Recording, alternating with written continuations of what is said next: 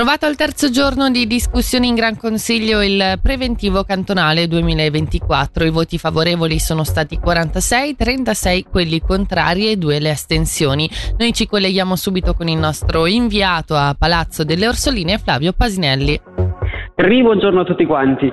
Esattamente si è appena tenuto il voto e, ed è stato come avete detto voi. 46 favorevoli hanno approvato il preventivo che quindi diventa realtà il preventivo ha subito diversi attacchi dalla sinistra come dalla destra e la maggioranza ha scricchiolato qua e là. L'ultima grande paura, come vi avevano raccontato qualche minuto fa, è arrivata poco meno di un'ora fa quando un emendamento dell'UDC che voleva sostanzialmente riportare la spesa dello Stato a, alla spesa pre-pandemica è stato fissato in pareggio un 34 a 34 che ha però visto ritirare il voto di Michele Guerra, così facendo il, il, l'emendamento è stato rigettato e si è potuti andare al voto generale del, del preventivo con tutti gli emendamenti.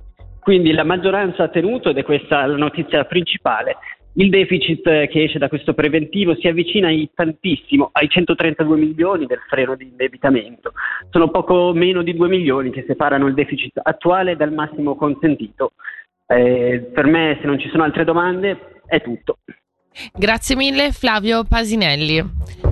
La prova delle sirene sarà oggi 7 febbraio, come ogni anno si tiene il primo mercoledì del mese in base alle istruzioni dell'Ufficio federale della protezione della popolazione. Sentiamo il servizio di Nadia Lischer. Oggi è prevista in Ticino la prova annuale di verifica dei dispositivi di allarme alla popolazione, insomma la prova delle sirene. Il programma prevede dapprima l'attivazione delle sirene per l'allarme generale e riguarderà 414 dispositivi. Alle 13.30, 13.45 e 13.55 sarà diffuso un suono continuo e modulato della durata di un minuto. Ricordiamo che, nell'eventualità di un vero allarme generale, la popolazione deve ascoltare la radio, seguire le istruzioni delle autorità e informare i vicini. Alle 14.20 e alle 15.10 nelle zone a valle delle dighe saranno in seguito attivate le sirene per l'allarme acqua. In questo caso saranno diffusi 12 suoni continui e gravi più cupi rispetto a quelli dell'allarme generale in sequenze di 20 secondi a intervalli di 10 secondi per un totale di 6 minuti.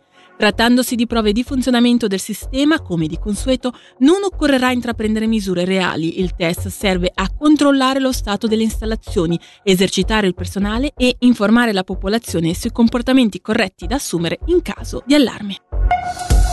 Più treni attraverso la galleria di base del San Gottardo sono stati annunciati questa mattina dalle FFS per il periodo pasquale, ma non solo. La grande novità è infatti un treno diretto da sud a nord ogni giorno da lunedì a venerdì per i pendolari, operativo dal prossimo 25 marzo.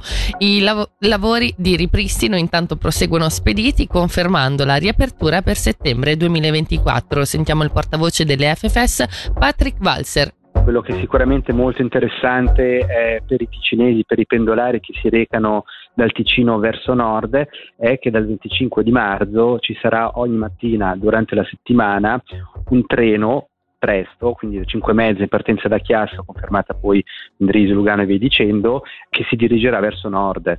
Eh, questa è una richiesta che nel corso degli ultimi mesi, da quando c'è stato il deragliamento nella galleria di base, eh, è stata eh, piuttosto ricorrente. Nel periodo pasquale aumenteranno i treni posti sedere, è una cosa che facciamo regolarmente eh, nei periodi eh, appunto di Pasqua, pertanto potenziamo in maniera importante il numero di posti a sedere, con 49.000 posti a sedere in più, eh, di modo che appunto la clientela che da nord si dirige in Ticino eh, possa veramente avere spazio a sufficienza sui nostri treni. Riprendono le conferenze a sostegno della genitorialità a Locarno il 22 febbraio alle 20 al Gran Rex si terrà una conferenza dedicata all'impatto di internet, dei videogiochi e degli smartphone e al fenomeno dell'iperconnessione dei più giovani. A parlarne anche lo psicologo e psicoterapeuta Tommaso Zanella. Annullati i cortei dei bambini dei carnivali di Mendrisio e di Bellinzona. Le manifestazioni che avrebbero dovuto svolgersi questo venerdì sono state annullate a causa delle pessime condizioni meteo. E ora parliamo di sport, calcio, l'FC Lugano si trova confrontato con un nuovo infortunio. Renato Steffen ha riportato una lesione all'anca destra e non potrà scendere in campo per le prossime tre settimane. E ora le previsioni del tempo, oggi parzialmente soleggiato con temperature massime che raggiungeranno i 15 gradi.